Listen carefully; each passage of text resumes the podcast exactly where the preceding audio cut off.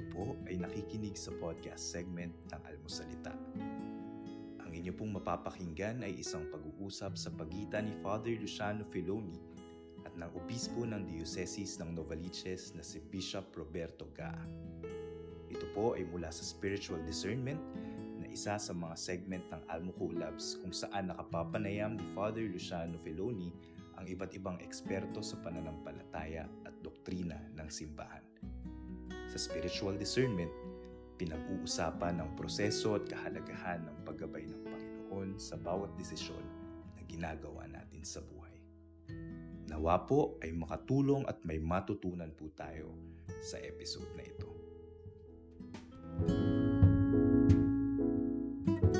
Ayan, okay. Good afternoon, good afternoon Bishop. Welcome back. Good afternoon, good afternoon.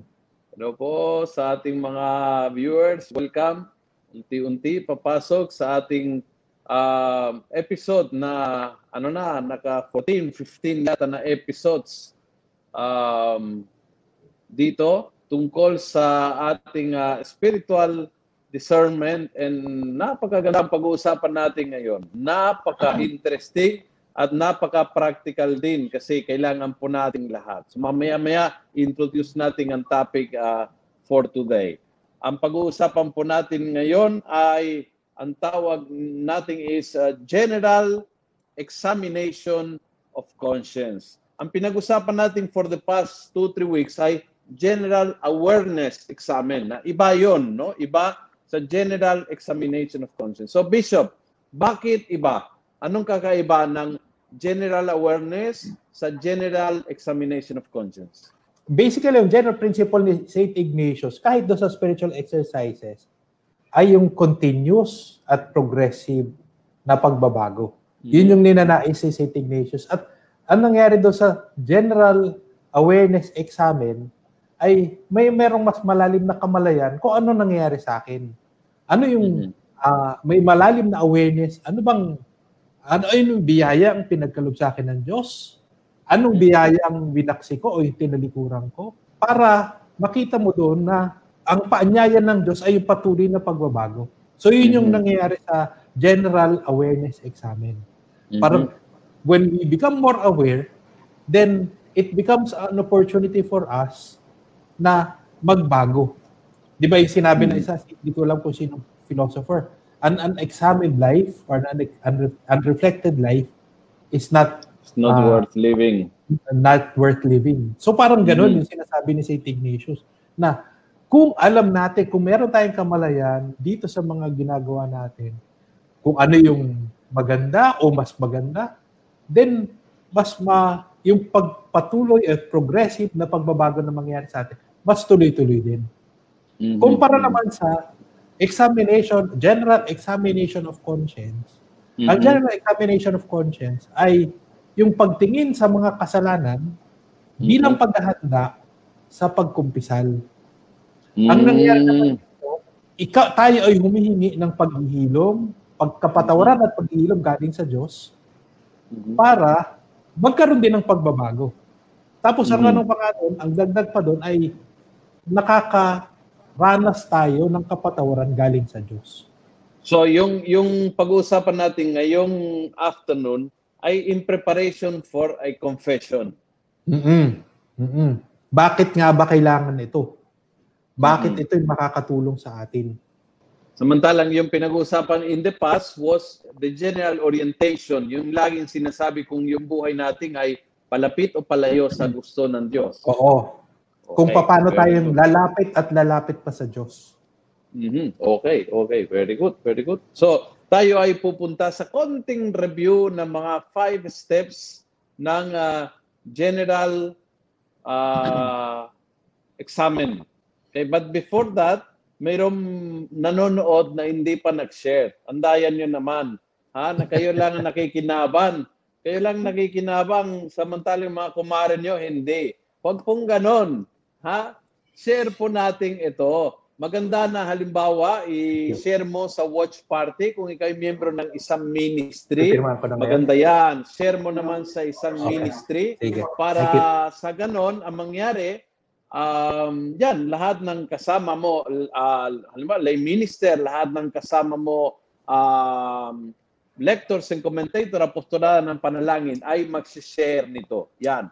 Huwag makalimutan mag-share para maraming katoliko makakaalam. Imagine nyo, ang daming tao na hindi nangungumpisal at maraming tao na hindi marunong kung paano mangumpisal. Kaya ngayon, saan ka pa, obispo pa magturo sa atin kung paano maghanda sa isang mabuting kumpisal? So, Bishop, konting review sa before we go to the general examination of conscience, konting review ng general awareness examen sabi natin na may limang parte po yan. Ano po yung number one? Yung general awareness exam, yun yung pinag-usapan natin kanina, yung, yung inahabol na St. Ignatius na yung progressive na pagbabago. Yung inupisa natin doon, unang step ay magpasalamat sa Panginoon para sa lahat ng biyayang tinanggap. Okay. So it is an acknowledgement na ang Diyos ay mabuti mm-hmm. at pinanggagalingan ng mga biyaya. Mm-hmm. So yun yung una. Yun ang una. Okay. okay. Magpasalamat sa Diyos. Bakit, sa umpisa. Bakit pala ako yung nag-ano dito? ha? Dapat ikaw yung tinatanong ko dito. Ay, ganun ba? Ganun ba? o, di, sige, magtanong po kayo. O, sige. O, number two. Number two, hingi ng tulong ng Espiritu Santo. Yan. Uh, oh. kasi lang, ano lang ito eh, prayer siya. Hindi lang, uh, hindi lang mental exercise hindi hmm. lang uh, uh, mag-iisip, magdarasal, gamit ang isip, pero magdarasal. Kaya humingi ang tulong at gabay ng Espiritu Santo. Tama. Tapos, ang tatanungin din natin doon, ano yon? Ano yung kailangan bantayan na kasalanan, kahinaan na inihihingi natin ng biyaya? So, yun yung umaga. Paggising sa umaga, yun yung gagawin natin. Magpasalamat sa Diyos, at humingi ng tulong, ng, tulong ng Espiritu Santo. Santo. Ano nga ba yung biyayang hinihingi natin?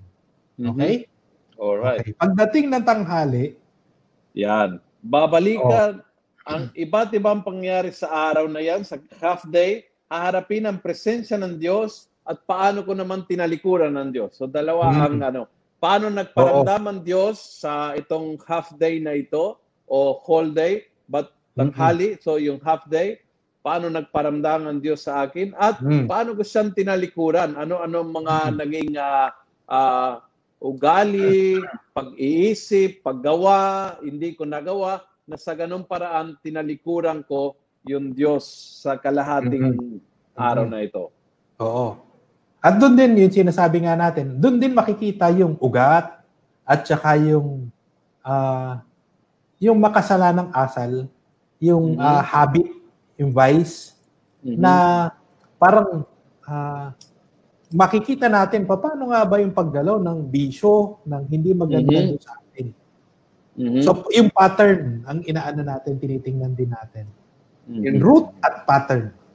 Mm-hmm. So, gitna ng araw, titingnan natin anong nga na bang nangyari do sa biyaya ng Diyos? Ano din yung pagtalikod natin sa biyaya ng Diyos? At mm-hmm. yung huli sa lahat, yung pang, pang, pangatlong moment tayo magdadasal, Mm-hmm. Uh, ganun din ulit, titingnan natin kung anong, yung, kailan ba natin niyapos ang biyaya ng Diyos, kailan din natin mm-hmm. tinalikuran yung biyaya ng Diyos. Okay. Mm-hmm.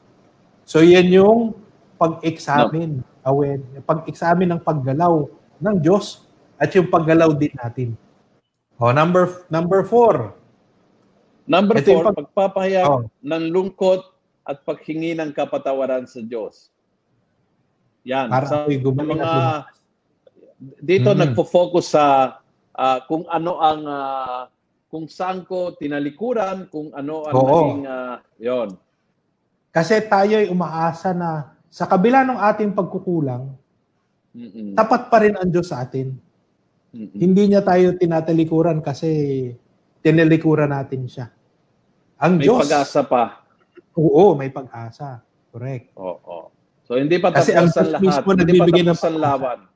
Yes, kahit correct. nakamali ka, kahit Oo. uh, na tinalikuran ng Diyos, kahit uh, nagkasala ka, o kahit uh, insensitive ka sa gusto ng Diyos, uh, araw-araw i-remind na may pag-asa pa, may pagkakataon magbago, pwede mong balikan ng Diyos. ka. Kung Correct. tinalikuran ko ngayon, pwede kong balikan ngayon mismo.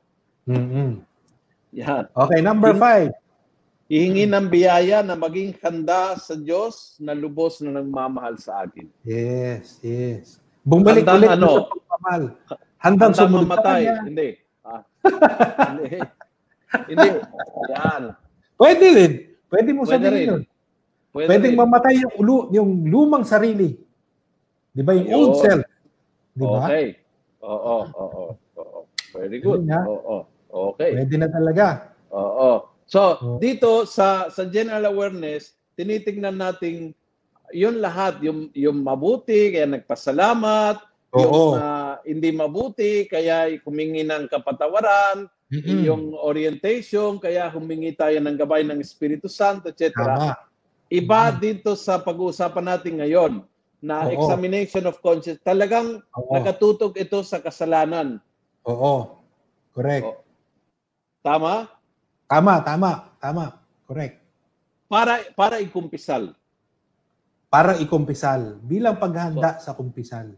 So may konkretong layunin nitong ginagawa natin. Oo. No? Pa, pa- patungong kumpisalang ito. Baka nga, di ba tayo ay nagkaroon ng ng general absolution. Oo. At ang inihingi natin sa kanila ay ihanda nilang sarili nila para sila ay makarating do sa perfect contrition. Oo. Di ba? May nagtanong nakaraan uh, nakaraan Huwebes na ah, paano ang perfect contrition. Oo. Oo. So Yeah. ito yung pwede, Eh, pwede nilang gawin, kaya- pwede nilang gawin. Ito na Para may tulong. Mhm. Oo. Correct. Alright. So, no. Ah, yung unang slide. ano lang pala. to, tatlong slides lang to. Tatlo pero napakaganda. Ang sa akin, maganda ito kasi Oo. parang it is also reflective of yung paano nga ba yung pagtingin sa kasalanan ni San Ignacio. Ah, ibang Ah. iba din siguro do sa pagtingin ng kasalanan ni San Agustin. 'Di ba? Si San Agustin Aha, ibang iba. aha. Oh, sige. Ano ang anong O, tingin sa tayo? Ignacio sa kasalanan? Game na. Ayan na. Ang kasalanan na. ay Oo, ang kasalanan para sa San Ignacio, ito yung naglalayo sa atin sa Diyos. Ito yung bumubulag Mm-hmm. sa atin sa pagkalaw ng Diyos. Mhm. Okay? Ah, Ah, pa- Kay San- parang ano siya, parang piring sa mata. oo. Kay San Agustin, Mm, ito yung pwede natin sabihin parang ah ah, halos tulad na rin ng ano, parang mga appetitos, mga appetites mhm. ah, ni ni San San Agustin na Mhm. parang napakalakas niya na minsan ito nagdidikta sa kanyang buhay kung paano takbo ng kanyang buhay. Mhm. Mhm. Hmm. Okay, I, I I like yung ano eh, yung yung parang ano siya, ah, parang harang sa mata na hindi mo makikita yung Oo. direksyon ng Diyos, yung galaw ng Oo. Diyos, yung parang ano eh, ah, somehow binablind ka ng kasalanan. Oo. Correct. Correct. Minsan ma- ma- maraming kang hindi makikita, hindi minsan hindi mo makikita yung pagmamahal ng tao na nagmamahal sa iyo. Oo. Hindi mo makikita ang blessing na nasa harapan mo. Oo. Hindi mo ma- Kasi full tayo ng galit. Ah, at Diba? pag tinanong kung bakit, yung pala, yung palang kasalanan. And and you, you cannot see dahil yung nga ang epekto ng kasalanan nakaka-blind. Oo. Hindi mo makita na okay, very good. Sige. So ano anong sinabi ni dito sa ano sa number one na principle? Number one, kahit hindi obligasyon na magkaroon ng general confession, Mhm. ang bigat ng aking pagkamakasalanan na kumakaladkad sa akin ang magdadala sa akin sa mas mabigat na dalamhati at lungkot na nagiging bahagi ng aking pagkatao. So yung So- yung aking kasalanan parang Mhm. kung hindi ko siya totally malinis, Mhm. ito yung magdadala sa akin, ito yung ah, nag-iiwan sa akin ng piring, nagpapabigat sa aking Mhm. kapwa, nagpapalabo sa aking tingin, Mhm. kaya hindi ako makalapit sa Diyos. Bishop, kasi baka hindi hindi maintindihan ng lahat. Ano ang ah, difference pag sinasabi niyo general confession from the regular confession? Anong Oh, kakaiba yung po? yung particular confession. Kasi yung particular confession, meron kang mga particular na kasalanan lang na kinukumpisal.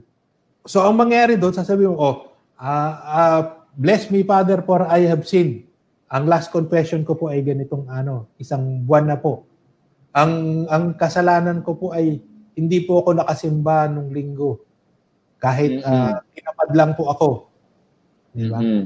So ang ano doon, yun, yun yung kinukumpisal mo, yung particular na kasalanan. Yes. Ah, parang ah, maganda din sa isang banda, parang Mhm. hindi mo naman kailangang mag-general cleaning sa bahay lagi. Di ba? Tuwing magkukumpisal ka, hindi ka na mag-general cleaning sa bahay. Kinililinis mo yung lugar na madalas nadudumihan. Okay. Tama. Tama. Kumpara doon sa ang general confession ay parang general cleaning. Nagkakaroon ka, yung talagang hinahalughog mo yung buong bahay. Parang binabaliktad Okay. mo yung buong bahay para linisin siya. At Mhm. doon na makikita mo doon na ang dami palang naitatago doon na hindi mo na, Mhm. na, na natatandaan.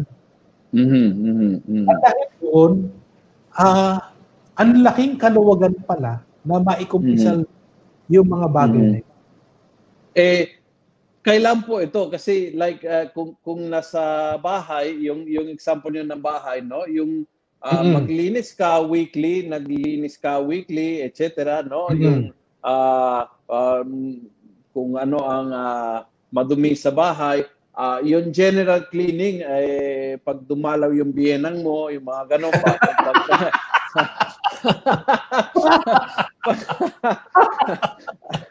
eh, Dapat general cleaning yun. May guantes na syempre. puti yung mag-iikot sa bahay. Siyempre, siyempre. Eh, eh, ito naman, yung yung sa ano, yung yung sa confession. Oh, gaano ho kadalas yung regular, anong advisable na gaano kadalas na advisable na mangumpisal ang isang Katoliko regularly at ano naman yung general, gaano kadalas ah, kailangan or advisable o sinasuggest na mangumpisal ng general confession. Ah, Para sa akin, ang magandang ang magandang yung particular na confession Mhm. ay siguro yung one or one to two months yung iyong confession, yung particular. Mhm. Yung general Mhm. confession, pwede mong gawin taon-taon. Once a year. Mhm. Once a year. Okay. Parang, ang, ang ano kasi naman doon ay yung tulad na sinabi, may nagtanong na kasi nito last week, di ba? Mhm. Ano ba yung ano, ano ba, ano ba yung general confession? Anong pinagkaiba niya? Ang sa akin Mm. ay ang paggabay Mhm. ng ng pagkumpisal ay nanggagaling sa minister nung nung sakramento, yung pare. Mhm. Sinasabi, pag sinabi mo sa pare, Father, gusto ko mag-general confession. Meron siyang susundan na pattern. Maraming Okay. iba't pattern ito. At isa sa mga oh, isa sa mga pattern na ito, yung ang ginagamit yung sa Ten Commandments, di ba? Ang Mhm. inaano doon ay Mhm. ah, meron ka ba bang ibang Diyos? Meron ka bang ibang idolo na, na Mhm. ano? Meron ito ba'y nagsisimba tuwing linggo? Yung mga ganon, ah, Mhm. ginagalang mo sa magulang mo. So yun yung ano doon, Mhm. yung parang gabay, isang gabay na para sa general confession. Ang isa pang gabay ay yung Mhm. seven capital sins. Ano ba yung mga kasalanan ko na Okay. tumututok doon sa seven capital sins? Di ba? Ano yung seven Mhm. capital sins? Mhm. Pride, covetousness, yung pagnanasa sa ano, Mhm. sa Mhm. gamit ng ibang tao, sa mga Mhm. bagay-bagay na ibang tao. Yung lust Mhm. o yung ah, sa Tagalog, libog, ah, Mhm. anger, galit, ah, Mhm. yung gluttony, yung pagkasakim sa pagkain, inggit Mhm. o envy, saka sloth. So, Mhm. lahat pwede tingnan dito, dito sa pitong ito, pwede natin makita ano nga ba yung mga kasalanan na tumutugma o parang nasasakop nitong Mhm. pitong na kung titingnan natin na ah kunyari ah maano po ako mahilig po ako sa ice cream o anong kasalanan doon kasi nawawalan yung kapatid ko kapag kumakain ako ng ice cream Ah, pati yung share niya kinakain ko na rin Hmm. di ba Parang inaano doon, Mm. oh, bakit hindi mo binibigyan? Eh, kasi masarap Mm-mm. yung cream. Mm. Parang kung titignan natin, parang pwede na natin palampasin yun. Pero sa isang Mm-mm. banda, sana, pag naging aware tayo doon sa kasalanan na yun at pinatawad tayo ng Diyos, sa susunod na may ice cream, sa susunod na may masarap na pagkain, matututo tayo mag-share. Mhm. Diba? Bishop, ba, ba, bagong ituloy ha, may, may isang question dito, maganda ho kasi marami nagtatanong sa akin in private ito. Pwede po Hmm. ba mangumpisal ng virtual dahil hindi po makakapunta ng simbahan? Ah, ang alam ko po, dahil po doon sa protocol, ay parang binigyan na po ng instructions ang mga parokya na isaayos yung parokya na kung saan pwede silang tumanggap ng magkukumpisal. So pwedeng may barrier, pwede may plastic, pwede may ano. Pero ang ano nga doon ay ah, dahil mas kilala na natin ngayon yung virus, pwede natin pag-ingatan yung sarili natin kahit patuloy ang ating pagdinig ng sak na sa sakramento ng kumpisal. Yung dati po kasi hindi pa natin talaga kakilala o alam yung pa- paano nga ba yung virus. Kaya talagang Mhm. ang pag-iingat lang po talaga ay wala. Zero. Mhm, mhm. Pero ngayon, dahil mas kilala na natin yung virus, ay alam na natin yung tamang pag-iingat para hindi din nakakahawa yung ating mga ah, ginagawa po sa simbahan. Kaya kung magagawa po yun, ah, tuloy pa rin po yung foot bath, washing of hands, face mask, Mhm. ngayon po, dinagdag pa po yung face shield. Ah, tapos may physical barrier din po na na mag ah, iiwas po do sa direct contact po ng pare at saka ng penitent. Tapos ah ah, ano pa ba? Sana po hindi air condition yung lugar. Kasi pag air condition po yung lugar ay yung virus daw po ay eh, na-aerosolize. Nagiging mas pino siya at mas matagal siyang nananatili sa hangin. At dahil Mm. doon, parang nakakahawa po siya. So, inaano po, minum sana wag aircon. Mhm, mhm. Pe- Pero pwede mangumpisal ko- eh, Oo. considering la- lahat ng sinabi ninyo, no? Lahat Oo. ng protocol ng pag-iing kasi eh, tanong din ni Barbara, no? Matagal po ako din ng umpisal, paano po magagawa 'yon in this time of pandemic? So, sa Hmm. ngayon pwede, pwede mangumpisal. Oo. Uh, keeping all the uh, safety protocols, no? Oo. Ngayon, I, I will add in, in connection to the question of Barbara, do you Oo. suggest after this pandemic a general confession or a particular confession, Bishop? After nitong pandemic, O ibig sabihin na ano na, ilang buwan, halos kalahating taon na hindi tayo halos nang umpisal dahil uh, it Oo. was not available. oo. Is it a good time for a general confession? Alam mo, maganda nga. Kasi ang ano doon ay, ah, yung sa susunod kasi, ma- makikita pa rin natin na Mhm. ang pagtingin sa kasalanan o yung malawak, yung paghahanda para sa malawakang pagkumpisal, Mhm. may may may certain honesty doon dapat eh. At Mhm. may certain vulnerability. Ibig sabihin, may pagtanggap yung ating karupukan. Okay. Kaya, ah, minsan kasi kapag sinasabi natin, ito lang yung kasalanan natin, minsan wala tayong Mhm. pagtanggap doon sa iba pa nating kasalanan. Mhm. Kaya maganda makita natin na kung tayo ay magkakaroon ng itong panahon na ito, panahon ng Mhm. pandemic, panahon na tayo ay work from home, panahon Mhm. na tayo ay kadalasan nasa bahay lamang, Mhm. panahon na pwedeng tahimik lang ito. Pwede Mhm. natin sabihin, ito yung, pwede nating ilaan itong panahon Mhm. na ito. Parang paghahanda para sa general confession. Mhm. Ah, Pwede an- another natin, another pwede natin Bishop. gamitin yung gabay ng seven capital sins para makita natin, meron ba akong pride? May yabang ba ako? Nagmamataas ba ako? Mhm. Malayo ba ako doon sa halimbawa ng kapakumbabaan ni Jesus doon sa Mhm. ibang yung ganun. Pwede nating Mhm. tingnan, tingnan natin yung seven capital sins, tingnan natin yung mga kasalanan natin doon. May pagyapos, may pag-amin ng ating sariling kasalanan. O sige. E- Ito po, kasi isa sa mga question din ng maraming tao ngayon, lalo-lalo ng mga senior citizens, no? Mhm. Paano ho, ngayon, time ng pandemic, almost six months, di ako nagsisimba at di ako Mhm. nakokomunyo because I'm a Mhm. senior citizen. Di ba Mhm. kasalanan ang di nagsisimba? Ngayon po kasi may general dispensation din po. Okay. Dahil po dito sa pandemic na ito, ang lahat po hindi nang hindi nakakasiba, yung hindi na fulfill yung obligasyon kapag linggo ay na, na binigyan na po ng dispensation. Ibig sabihin, kinilala po ng simbahan, ng diocese, na hindi po talaga makakasimba. Na kung kayo ay sisimba, na ilalagay pa kayo sa panganib. Kaya ang mangyayari ngayon ay inalis po o inalis yung obligasyon dahil sa dispensation at dahil dito ang inyong inaasahan na lang inaasahan na lang po ay yung spiritual nourishment kapag linggo. Mhm. Yung linggo lang naman talaga ang pinaka ano nyo, pinaka Mhm. ah, obligation nyo o parang ganun. Ah, Mhm. Pero spiritual nourishment na lang. Kaya nga ba, Mhm. kahit dun sa huli, yung ah, the act of spiritual communion, yun Mhm. ay ano na rin, parang kasama na yun sa pagtanggap ng communion. Mhm. Kaya ano doon, lahat po yun nabigyan na po ng dispensation. Ika nga eh, wala po kayong kasalanan kung hindi po kayo makasimba sa panahon ito. May uh, another question, uh, Bishop, no?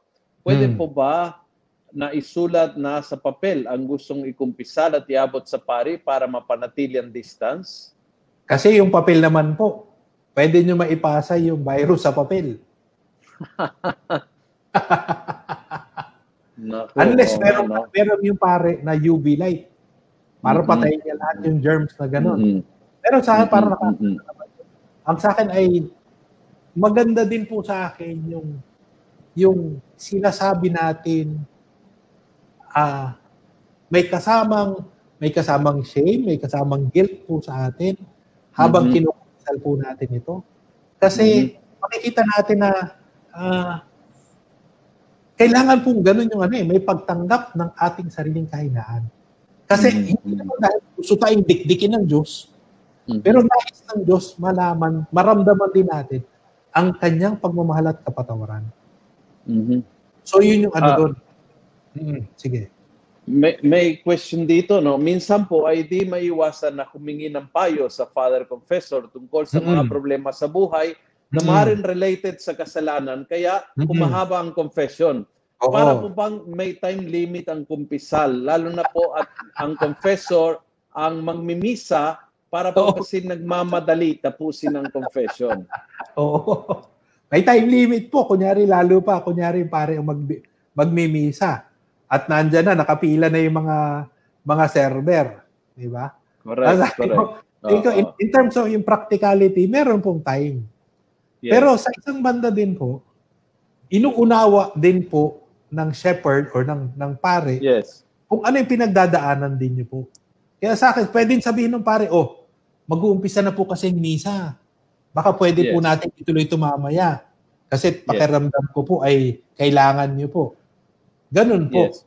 Pero sa akin Kung, din ah, po, baka po pwedeng, ah, minsan po kasi, magkukumpisal po ako sa inyo. Meron, ano po, ah, nakaupo na po ako sa confessional ng mga dalawat kalahating oras. Yes. Tapos, hindi ko na po sasabihin kung saan, baka kila- makilala niyo ako. tapos sabi Yes. sa do, sabi, tapos sabi niya, ang bungad niya sa akin, alam niyo po, Father, nagpahuli talaga ako. Kasi, nagpahuli Ang cute. talaga. Kasi, Ang cute. ah, gusto ko sanang, ano eh, gusto ko sanang i, i, ikwento lahat sa inyo na, na ganyan, ganyan, na ganyan. Tapos sabi ko, ah, alam niyo po kasi kanina pa po ako dito. Ah, baka pwede diretso na lang po yung kasalanan na lang po yung kumpisal. Mm. Tapos medyo Kaya- nag medyo nagdabog. Sabog Oo. na nagdabog siya. Tapos ano ko ba naman naghintay pa naman ako ng matagal. Sabi ko, oh, sige na po, baka pwedeng po sa kasalanan na lang po. Tapos inumpisahan niya. Kasi po nung maliit pa po ako. Oh my God. maliit pa po ako. Sabi ko, Diyos ko, ah, sabi ko, My God. kasalanan na lang po. Talaga nagalit siya sa akin. Nagalit siya. Sabi ko, unawain nyo naman po. Ang mga pari po ay hindi din po makina. Yeah. Na sana po ay tinitingnan Yes. yes. rin po. Gano'ng Yes. katagal na ba yung pari sa kumpisalan? Kasi Sa, hindi sa akin, po, Bishop, ano, bilang Paris priest, ang, ah, ang, ang gusto kong sabihin sa nagtanong kay Lynn, no, ah, kung yung gagawin mo is a, regu- is a regular short confession, yun ang pwede mga ambush ah, Mhm. bago magsimula. Father, sa- saglit lang, ah, gusto ko mangumpisal bago mag-miss. Okay lang yon very short. Mhm. Now, kung yung inaasahan mo is a confession na may kasamang ah, advice. uh, advice at parang counseling, etc. Uh, sa, i-schedule mo na lang. I-schedule mo kay father at ma- malaman sa secretary ng parokya so you will have your whole half an hour, one hour para talagang pag-uusapan ng uh, o na spiritual conversation kung saan makasama ng konti minsan mayroon kang uh, counseling, spiritual direction, and confession all together.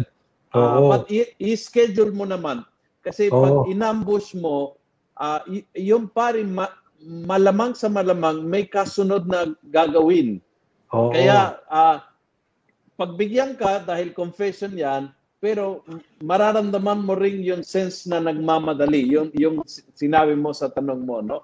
Na talaga Mm. mararamdaman mo na nagmamadali. And so for a, for a better service, my suggestion is you schedule so that the priest have all the time for you and magiging maganda ang ah, pag-uusapan ninyo. Mhm. Okay. Very good. Um, ah, Bishop, Hmm. Ah, may nagtanong, ba, baka pwede elaborate ng konti, no? Kung may virtual communion, bakit po di pwede sa kumpisal? Alam natin na 10% lang ang pinapayagan na pumasok sa simbahan at umiiwas po tayo sa virus. Ah, paki-enlighten po. Salamat po. Ah, yung kumpisal naman one-on-one, hindi naman siya sampu or ano. So ang sa akin tingin ko, pwede na yung confession. Kaya ang sa akin ay ah, un- yun yung una. Pwede na magkaroon ng confession kasi hindi siya hindi siya big gathering. Pangalawa, Mm. ang sa akin kasi parang masis ang ang pare kasi kailangan niyang masense yung yung grief and sorrow ng Mhm. penitent. Mhm. Ah, kasi kunyari ah yung nagkokumpisal parang wala lang, parang hindi siya nagsisisi, walang remorse, parang ah, tinulak lang siya ng nanay niya na magkumpisal. Ah, parang ah, nagkukumpisal ba siya talaga, 'di ba? Mhm. So, yun yung yun yung isa sa mga pinakikiramdaman ng Mhm. pare sa ganyan mga bagay. At saka mga iba pang mga senyales na tinitingnan din ng pare in line with Mhm. ang ang penitent ba nito ay merong remorse. Mhm. So yun One more, uh, Bishop, no? Paano po kung particular confession lang po, pero nag-examination of conscience ka before actual confession? Sapat na ito o kailangan ng general confession? Ah, Sorry ah. pa- paano po kung particular confession lang, pero nag-examination of conscience before actual confession? Sapat na ito or do you still need a general confession? Ang ano kasi ang purpose kasi ng general confession ay yung magkaroon ng malalim at pangmalawakan na pagkukumpisal. Mhm. Ah, yung hindi lang yung yung particular na sin ang gusto mong ikumpisal. So parang yung sinasabi nga natin kanina, gusto natin magkaroon ng general cleaning sa ating Mhm. sariling kaluluwa. Mhm. So ang sa akin ay ah, hindi ko alam kung nasasagot ko yung tanong mo. Kasi Mhm. Kung ikaw ay nagkaroon ng general examination of conscience, siyempre gusto mong magkaroon ng confession base dun sa general Mhm. examination of conscience. Mhm. Ah, kasi kunyari, marami kang nakita dun sa general examination of conscience, pero hindi mo siya ikukumpisal, parang mabigat pa rin ang pakiramdam mo. Hindi ba? Mhm, mhm, mhm. So ang ano nga doon ay, well, ikukumpisal mo lahat ng mga nakita mo dun sa iyong general confession o general examination of conscience.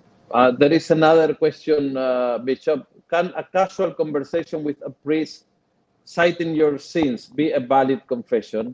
Pwede mong sabihin, pwede mong sabihin na do sa, sa pare, Father, confession ito ha.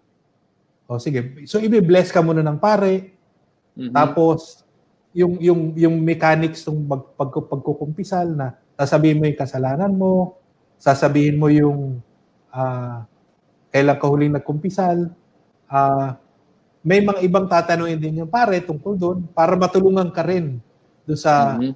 baka kulang pa yung examination of conscience mo. At Mhm. tulong, bibigyan ka rin ng advice. So ang sa akin, baka semantics na lang yung eh, whether it's a conversation or it's a confession. Pero kung lahat ng elemento ng confession ay nandun sa conversation, okay lang yun.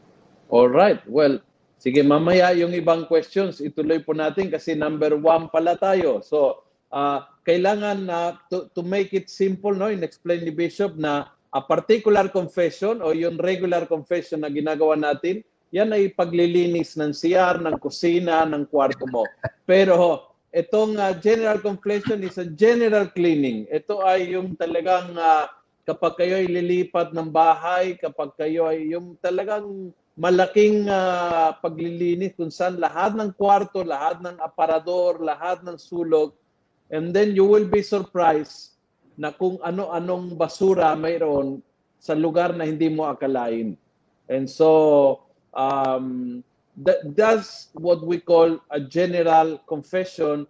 And uh, Bishop suggested at least once a year, maganda na gagawa natin yung general confession where we look at our life from a distance. Not only yung, yung kasalanan na nasa harapan ko, we take a distance, we try to see yung ating pagiging magkasalanan in general, and then we try to see kung ano-ano mga areas ng ating kahinaan. So, let's go to the next uh, point, Bishop, para lalo maintindihan kung ano itong uh, general examination of conscience.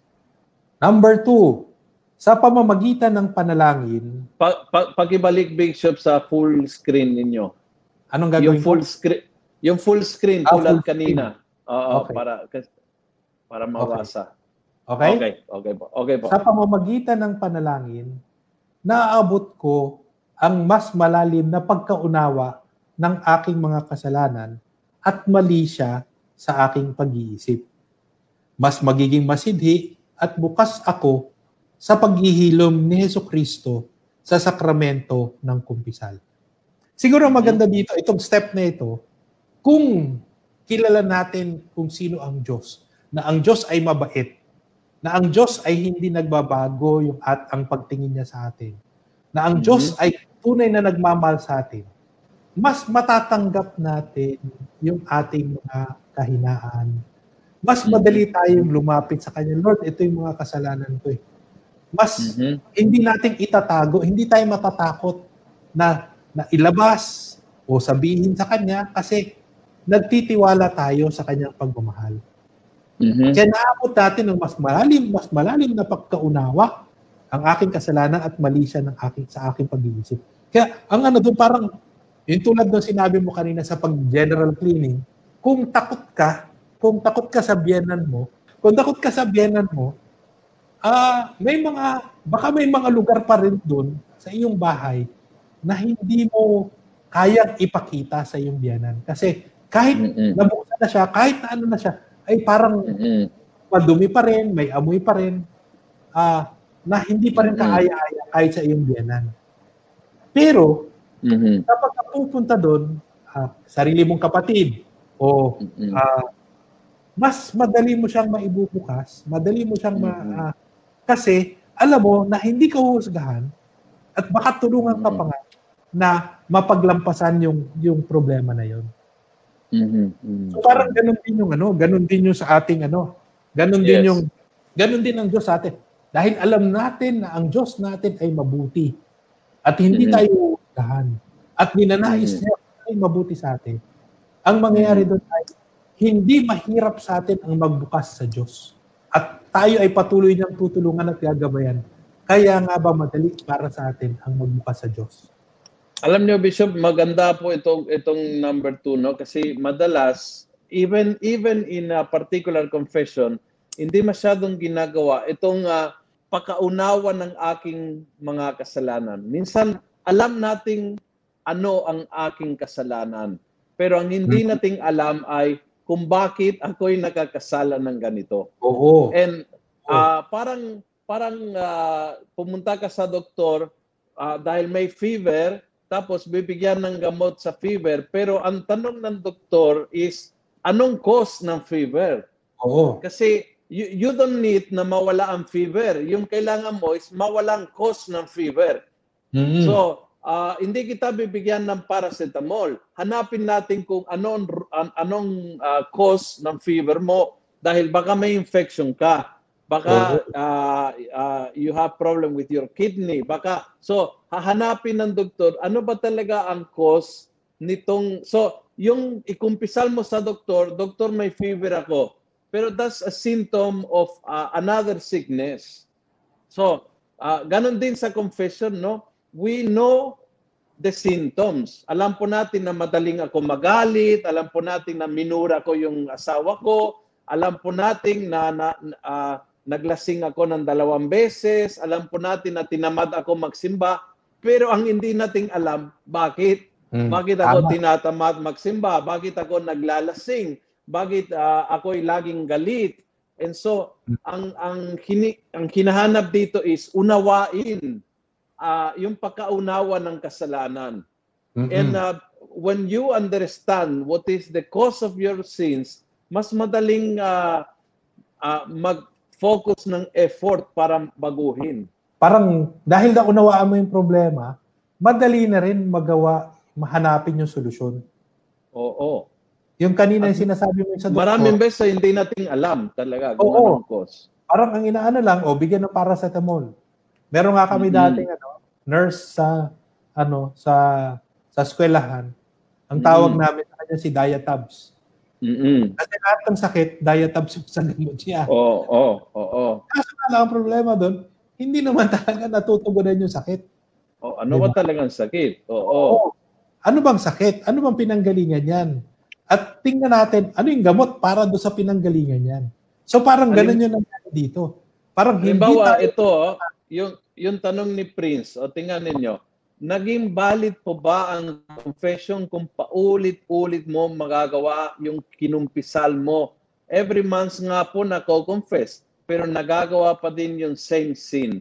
Salamat po. I think this is one of the questions na minsan ah ah, natretreat yung fever, pero hindi yung cause ng fever. Kasi ang ano nga doon, eh, bakit nga ba tayo pa ulit-ulit doon sa kasalanan? Ah, ano bang ano? Ah, kunyari, tingnan natin yun, no? yung pride. 'Di ba? Galit ako sa kanya. At magdusa siya. Mm-mm. Parang sinaktan niya ako. Bahala siya sa buhay. Di ba? Mm-mm. Pride at anger yun. Pero magandang tingnan doon, kung ma-address yung ating pride, kung masasabing, bakit tayo ma-pride?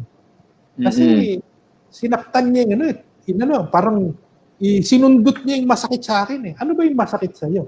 Alam niya yung masakit Mm-mm. sa iyo. Baka yun din yung issue niya. Di ba? Mm-mm. Kaya ano nga, baka meron ka pang unresolved na problema na iniinda-inda mo pa yun at siya'y nakasundot dun sa ano na yun. Mhm. At maganda tingnan, paano ko ngayon matatakasan ito o paano kung paano ko mapapaglampasan ito? Kung alam Mhm. ko kung ano yung pinanggagalingan nito, Mhm. pwede ko mapaglampasan. Okay, very nice. So sa pamagitan ng panalangin, lalong maunawaan ang kasalanan mo mismo and then maging bukas ka sa paghilom.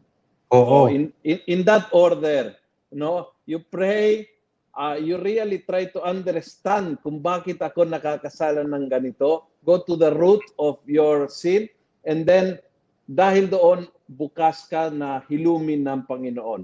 Ano po Mm. yung number three? Excited ako sa next slide. Number three, hindi sa pagmamadaling pagtanggap o pagkabalisa ang pagtanaw sa kasalanan, kundi Mm. pagtanggap sa sarili bilang isang makasalanan na lagi nangangailangan ng paghihilom ng Diyos. At Mhm. ang Diyos lamang ang makapagliligtas sa atin. So, ang maganda dito, parang ah, we will always remain as earthen vessels. Lagi tayong Mhm. maging marupok. kahit anong gawin natin, part yan ng pagkatao natin. Part Mm-mm. yan ng original sin na sinasabi natin. Mm. Mm-mm. Dahil dahil dahil dyan sa original sin, ang Mm-mm. tawag concupiscence. Parang Mm-mm. tayo ay ah, nagkaroon ng ng lamat at Mm-mm. tayo ay lagi nang nagkakasala. Mhm. Pero ang maganda naman doon, hindi tayo naiiwan doon. Pero lagi natin nakikita na meron tayong Diyos na sa kabila nung ginawa natin, sa kabila nung ginawa ng unang magulang natin, patuloy niya tayong pinatatawad Mhm. at patuloy niya tayong pinaghihilom at nililigtas. Importante yun, no? Kasi minsan sinasabi na, eh, total, talagang, bakit ako mangumpisal, eh, makakasala uli ako. Ah, pero, in, parang in- it, it doesn't make any sense, no? Kung, kung ikaw'y nakasakit na malubha, pupunta ka sa hospital, kahit in the, in the future, makakasakit ka uli, pupunta ka ngayon dahil may sakit ka ngayon. Kung kung makakasakit uli na malubha, pupunta ka uli sa hospital. Hindi Mhm. dahil baka ah, next year ma-hospital uli ako, kung kaya there is no need na ma-hospital ako ngayon. It doesn't make sense. No? Oo. Kaya talagang ah, Okay. Oo, kasi minsan sinasabi na na ganun na parang ano eh, ay total makakasala ko uli, ba't ako mangumpisal pa eh? No, it it is in the process of getting healed and you may be healed now and you may be hurt tomorrow or next month or next year. Ah, kasi ganyan talaga ang ating spiritual life. Talagang babalik tayo sa hindi tayo magiging sinless kailanman, no? Mm. Ah, Pero ang sa akin, ni- ang maganda, ang maganda, oh sige, tuloy mo muna. Sige. Hindi. Sorry, sorry. Sabi ni Pope Francis, no, yung, yung buhay na ho- holiness ng isang Kristiyano, hindi maging walang kasalanan, kundi every time na babagsak, tatayo ka, titindig ka uli. Kaya sa akin, inano ko nga dito, ang pagiging mabuting Kristiyano ay hindi yung parang wala ka ng kasalanan. Ang pagiging mabuting Kristiyano ay isang mabuti at mas masidhing pagsunod sa Diyos, pagbangon muli kapag nadapa, at patuloy na pagsunod sa Diyos. Mhm. Para sa akin, parang hindi ka pareho na ng dati. Ika nga, parang ah, kung nagkasala ka man ulit ngayon. Baka nag-iba din yung mukha nung kasalanan sa'yo. So ang sa akin, Mhm. parang we continue to learn. We continue Mhm. to we continue to avoid sin. We continue to learn from our sinfulness. But we continue to learn, we continue to grow. Mhm. Correct. Yung Well- kasalanan ko ngayon, iba siya doon sa kasalanan ko next month. Correct. Kahit pareho siyang kasalanan. Kasi ang Correct, nangyari correct. yun ay ako ay natuto na ngayon. Yes. Baka meron Na- lang ibang style yung yung Diablo para siya para ako'y malinlang. Pero Yes. ako'y natututo at patuloy na natututo. Yun nga ang sana doon. Sana tayo ay patuloy na natututo. Bishop, isang isang panic ay o isang ah, isang extreme can be yung ah, yung talagang ah, masyado akong makasalanan kaya hindi ako mangumpisal dahil talag, alam ko na uulitin ko. But the other extreme can be itong question ni ni Abidog Ados. Sabi niya, ano pong pwedeng sabihin sa taong ayaw mangumpisal dahil wala naman daw siya mortal sin? Ayun, Kasi totoo yun. mo. May, may, may, to- totoo, may, may mga tao na talagang ganyan ng ano eh, wala akong kasalanan, walang, Ang ano kasi doon, ang hirap. Ah, sa akin ha, kunyari ako, para kung, pag may sasabihan ako, ito kasi kasalanan mo eh, ito yung kasalanan mo. Ang taong yan, magiging defensive. Hindi ah, Mm. eh si ano nga, ganyan eh. Di ba? Eh, yun eh. Parang hindi talaga Mhm. nagkakaroon. Pwede siyang mag, may pag-amin ng konting-konti, pero mas madalas yung pagtanggi at pagturo sa iba, pagsisi sa iba. Kaya sa akin, parang, ang sa akin, Mhm. baka nga, hintayin talaga din natin yung God's time do sa mga taong ganyan. Mhm. Kasi, ah, Mhm. mahirap din na hindi din hindi naman tayo yung judge. Hindi din tayo yung ano, parang pwede tayo mag-remind, pwede tayo mag mag mag ah, magkulit na magkumpisal siya. Pero kung siya, Mhm. pakiramdam niya, wala siyang kasalanan, sa isang banda, wala din tayong magawa. Kasi yung pag-amin ng Mhm. kasalanan, sa kanya yun. Tama. Siguro pag, pag, Ito, no? pag nagkasakit, ang grabe. yes. Kung paulit-ulit kinukumpisalan parehong kasalanan, hindi kaya hindi siya tunay na nagsisisi sa kanyang kasalanan? Pwede. Oo. Or, hindi pa talaga na nakukuha yung root ng problema. Eh paano ito naman, eh, question ni Manolo, sabi niya, naikumpisal ko na po ito. Hindi po maalis yung sama ng loob ko sa isang pare dahil maganda yung sermon niya pero iba yung ginagawa niya. So, Mm.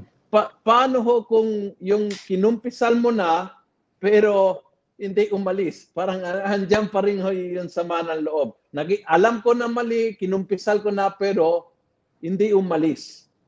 Ang ano naman kasi doon, yung, yung kumpisal, ang nilalayon doon yung kapatawaran. Mhm. Hindi na, ang kapatawaran ng Diyos ay, di ba, sinasabi nga ng ano, Diyos ay, ang Diyos pa nga, bago, baka, baka nga, ang Diyos pa nga ang unang magpatawad sa atin bago pa tayo humingi ng tawad. So, parang God would readily forgive us. Hindi tanong, hindi question na mapapatawad tayo ng Diyos. Mhm. Ang tanong doon ay, yung feeling ba natin, does it reflect also the truth that God has forgiven us? Parang Mhm. Feeling lang nga ba yung tayo pinatawad ng Diyos? Mhm. O re- realidad yun na tayo pinatawad ng Diyos? Kasi Mhm. ang ano nga, baka nga din tayo, meron, meron pa tayong pakiramdam na hindi pa tayo pinapatawad ng Diyos. Pero sa totoo Mhm. lang, pinatawad na tayo ng Diyos. So it could be a residual feeling Mhm. but not a residual truth. Kasi ang Mhm. Diyos, Mhm. patawad buo. Hindi Mhm. naman ang Diyos nagpapatawad ng kalahati lang. Bishop, et, ito, question ni, uh, before the question of Father Laida, sabi ni Joel, ang magandang sabihin dyan, Father, sa taong akala niya ay walang kasalanan ay, oh, I'm talking to a saint. O yun, maganda yun. okay. Ah, ito po Pero alam mo, ah, ni- Ah, Kahit si ano, kahit, di ba yung mga popes, ah, ang mga popes ay linggo-linggo nagkukumpisa. Sabi ko, inisip ko, ano na lang kukumpisal nila? oo. Di ba? Eh, talagang meron. Laging meron. Oo, Oo, laging meron. Pag marunong kang maghanap, laging mayroon. Ah, ang, ang question ni Adelaida is, mayroon po ba level ang mga nagagawang kasalanan para ikumpisal? Mayroon level na ah, pag below this level, hindi kailangan ikumpisal. Pag above this level, kailangan ikumpisal. Ano bang ah, ah, what we what we call ah, mortal and venial sin? How how can you explain that in simple language, Bishop? Yung mortal sin, yung para bagang, yung, yung inihiwalay mo, yung ikinamamatay mo, kaya nga mortal, di ba? Yung ikamamatay mo, yung pang-spiritual kapag yun ay ginawa mo. So, ibig sabihin nun, yun ay matinding kasalanan. Kung titingnan natin, yung, yung, yung gabay natin, kunyari yung ah, Ten Commandments, di ba? Kapag tayo ay hindi natin ginala at binastos-bastos natin yung ating mga magulang, Mhm. yan ay mortal sin. Mhm. Di ba? Kahit si Jesus sinabi niya, ah, even if you say you are doing a lot of good things, but if you say rock ka, di ba? Mhm. If you deny, if Mhm. you deny them, ano, yung, yung what it, help that is accorded to them, that is a Mhm. great sin. Di ba? Mhm. So, Mhm. parang inaano nga doon na, ah, yung, yung hindi paggalang sa magulang at pambabastos sa kanila ay mortal na kasalanan. So yung ah, ang, ang ano din kasi doon, ang mga magulang ay simbolo ng otoridad ng Diyos para sa Mhm. atin. Mhm. Ah, kaya napakahalaga din yung paggalang sa magulang, paggalang sa otoridad. Mhm. Kaya yun yung inaano doon, nasa ano yan, yan yung, yan yung ah, fifth commandment na igalang Mhm. ang mga magulang. Mhm. Ah, kaya makikita natin doon na yan yung mga parang yung hindi mo paggalang sa magulang ay hindi mo paggalang sa otoridad ng Diyos. Mhm. Di ba? So, Mhm. parang walay mo ang sarili mo sa Diyos. Ano pa? Mhm. Yung, ah, if you worship idols, di ba yan Mhm. yung ah, nasa second commandment. Kapag tayo ay itinutuon natin yung ating ah, pagdakila, pagpupuri, pagpupugay sa mga bagay-bagay, hindi Diyos ang nasa sentro ng ating buhay. So Mhm. parang ibinawaksin natin ang Diyos bilang Diyos. So Mhm. parang pinapatay natin ang Diyos na nagmamahal sa atin. So kaya nga, mortal sin, parang it kills the spirit. Uh, Bishop, some short questions. Uh, number one, no? Uh, dito from Esther. Sa general confession po ba, dapat isabi pa yung mga kasalanan na ikumpisal na at napatawad na before? Ang tingin ko, hindi na kailangan. Lalo na kunyari na ikumpisal mo na at ikaw ay pakiramdam mo malaya na doon. Mhm. Pero, kung sa pakiramdam mo, ika nga eh, itong kasalanan na ito, na naikumpisal mo na dati, para bagang bumabalik-balik pa rin, Mhm. at para siyang sinisinok-sinok ka pa rin, dahil nga dyan sa, sa kasalanan na yan, Mhm. ay baka nga hindi pa rin talaga na, na natuntun yung root, yung ugat Mhm. ng kasalanan. Sabi po, ah, Bishop, ni Abidog Alos, ang ganda ng topic pero laging kulang po ang oras. Sayang, misa na po eh. Nag-notify na po yung Kristong Hari. At ako po yung magmimisa doon. Ano ba magagawa natin? Oo. Ganun talaga ang buhay. Oo. Ah, very, very short. Ah, ito, uh, Bishop, ah, Father, pwede po ba magkumpisal na diretsa sa Diyos? Kasi sabi ng iba, ayaw magkumpisal sa pare kasi tao lang din sila. Ang sa akin kasi, ang maganda sa kumpisal, kahit sabihin natin sa sa tao lang yan, yung pare, kaya siya naging pare, ay dahil sa pagmamahal ng Diyos. Mhm. Kaya pwede nating sabihin, ang pare ay instrumento ng pagmamahal ng Diyos. Mhm. Makasalanan? Oo, makasalanan. Pero ito yung makasalanan na minahal ng Diyos. Kaya para sa akin, parang nauunawaan itong taong ito kung anong ibig sabihin, kung ano yung tinanggap niyang kapatawaran, Mhm. at naunawaan din na taong ito kung ano yung tatanggapin natin, Mhm. yung biyayang tatanggapin natin.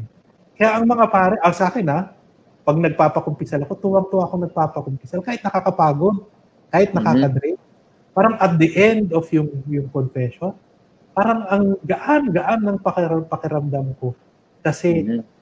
nakapaggawad ako ng biyaya ng Diyos, ng pagmamahal Mhm. na Okay, so very good. Ah, marami pang questions, sayang ho, kapos ang oras natin. Pero ah, sana sa susunod pag-uusapan po natin, ah, itutuloy po natin ano kasi importante ito. ah, yung maganda ho na ano eh, baka pwedeng i-review natin and then sa review natin next ah, week ay ah, pag-uusapan yung mga questions na naiwan tungkol sa sakramento ng kumpisal na mukhang maraming katanungan tungkol sa sakramento ng kumpisal. At ah, maganda ito kasi yung ating preparasyon ay ah, oriented to receive the sacrament of confession, which is one of the most beautiful sacraments in the church. Oo. Correct. Oo.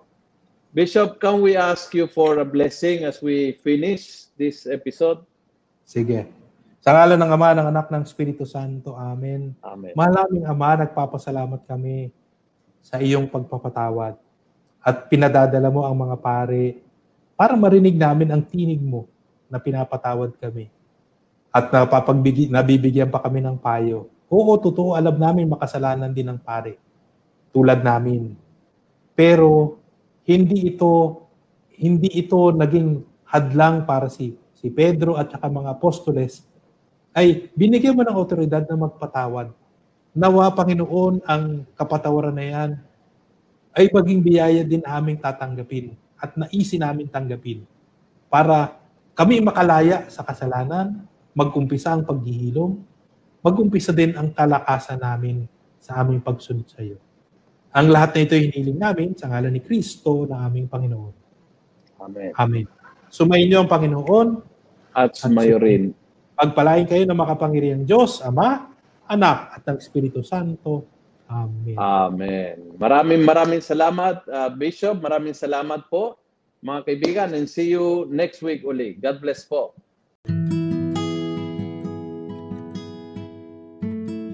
Maraming salamat po sa pakikinig. Huwag niyo pong kalimutang i-click ang follow button sa podcast channel na ito upang matunghayan pa ang iba't ibang episode ng Almo Collabs.